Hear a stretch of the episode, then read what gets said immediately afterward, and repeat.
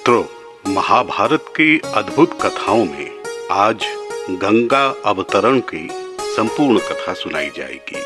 कथा लंबी है, इस कारण इसकी प्रस्तुति दो भागों में की जाएगी। आइए सुनते हैं प्रथम भाग। महाभारत की अद्भुत कथाएँ, धारावाहिक पाँच, कथा सात। गंगा अवतरण की संपूर्ण कथा, भाग एक। प्राचीन काल में इक्ष्वाकु वंश में सगर नामक एक बड़े प्रतापी राजा हुए। उनकी दो पत्नियाँ थीं, वह दर्भी एवं शैब्या। उनके कोई संतान न थी। संतान प्राप्ति की इच्छा में वे अपनी पत्नियों के साथ कैलाश पर्वत पर जाकर तप करने लगे। उनके कठिन तप से प्रसन्न होकर महादेव ने उनको दर्शन दिए। तब राजा सगर ने अपनी पत्नियों सहित उनको प्रणाम कर कहा, हे देवों के देव महादेव, यदि आप हमसे प्रसन्न हैं तो हमें पुत्र प्राप्ति का वर प्रदान करें। महादेव बोले, राजन, जिस मुहूर्त में तुमने वर मांगा है, उसके प्रभाव से एक रानी से साठ सहस्र पुत्र प्राप्त होंगे, किंतु वे एक साथ ही नष्ट हो जाएँगे। साथ ही दूसरी पत्नी से एक पुत्र प्राप्त होगा, जो तुम्हारा वंश चलाएगा। इतना कहकर महादेव अंतर्धान हो गए। राजा सगर प्रसन्न होकर अपनी पत्नियों के साथ अपने नगर लौट आए। कुछ समय उपरांत दोनों रानियों ने गर्भ धारण किए। फिर उसके कुछ समय के उपरांत वह दर्भी ने एक तूबी को जन्म दिया। उधर शैब्या ने एक तेजस्वी बालक को जन्म दिया। तूबी को देखकर राजा परेशान हो गए। और लोक लाज से बचने के लिए उसे फेंकने का आदेश दे दिया। तभी सहसा आकाशवाणी हुई। राजन, अपने पुत्रों को त्यागने का यह विचार अनुचित है। ऐसा न करो। यह महादेव का आदेश है। अतः अपने मन के अनिष्ट को मिटा दो।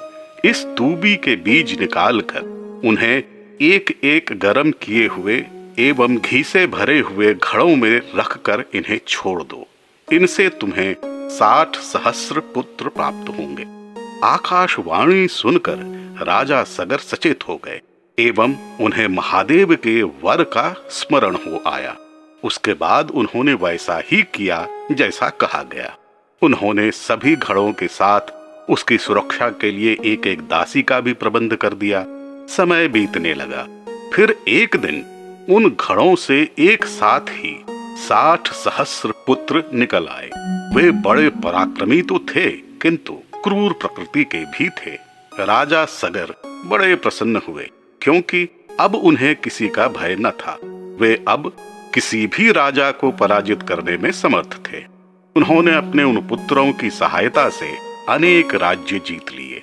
इसी क्रम में उन्होंने अश्वमेध यज्ञ की दीक्षा ली। उनका घोड़ा पृथ्वी पर विचरने लगा। उनके पुत्र उसकी रक्षा में उसके साथ चलने लगे। एक दिन की बात है। वह घोड़ा चलते चलते जल विहीन समुद्र के पास पहुँच गया। फिर सहसा कहीं गायब हो गया। प्रत्येक ओर देखने और छानबीन करने पर भी वह घोड़ा न मिल सका। सगर के पुत्र बड़े आश्चर्य में थे और उन्हें समझ नहीं आ रहा था कि ऐसा कैसे हुआ। उसके उपरांत उन्होंने सारी पृथ्वी छान मारी किंतु घोड़े का कोई अता पता न चल पाया।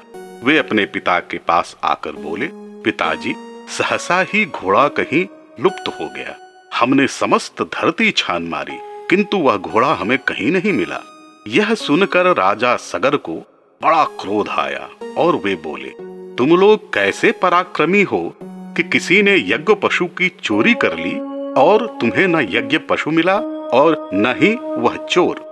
जाओ एवं इस बात को ध्यान से सुनो कि जब तक यज्ञ पशु न मिल जाए, तुम लोग वापस मत आना। अपने पिता की आज्ञा पाकर वे सभी पुनः उस अश्व को ढूँढने निकल पड़े। समस्त धरती को देख लेने के पश्चात वे पुनः उस जलविहीन समुद्र के पास गए, जहाँ से वह यज्ञ पशु लुप्त हुआ था। इस बार उन्होंने बड़ी सूक्ष्मता से देखना प्रारंभ किया।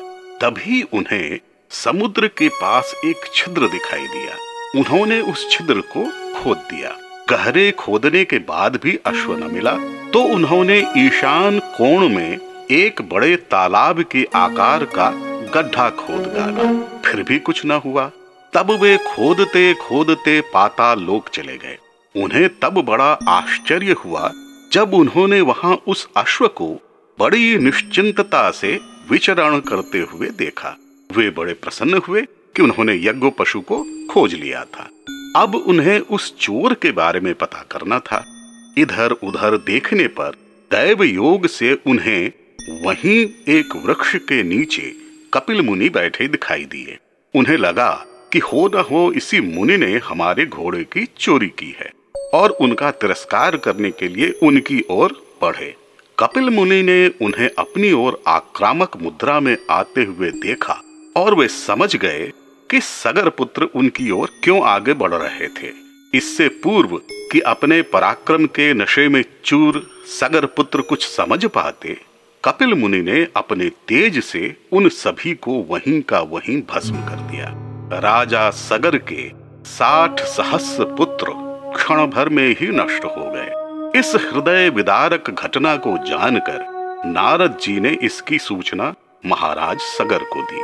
राजा सगर यह जानकर अत्यधिक दुखी हुए, किंतु उसी समय उनको भगवान शंकर की बात का स्मरण हो आया कि उन सभी की मृत्यु एक समय ही हो जाएगी।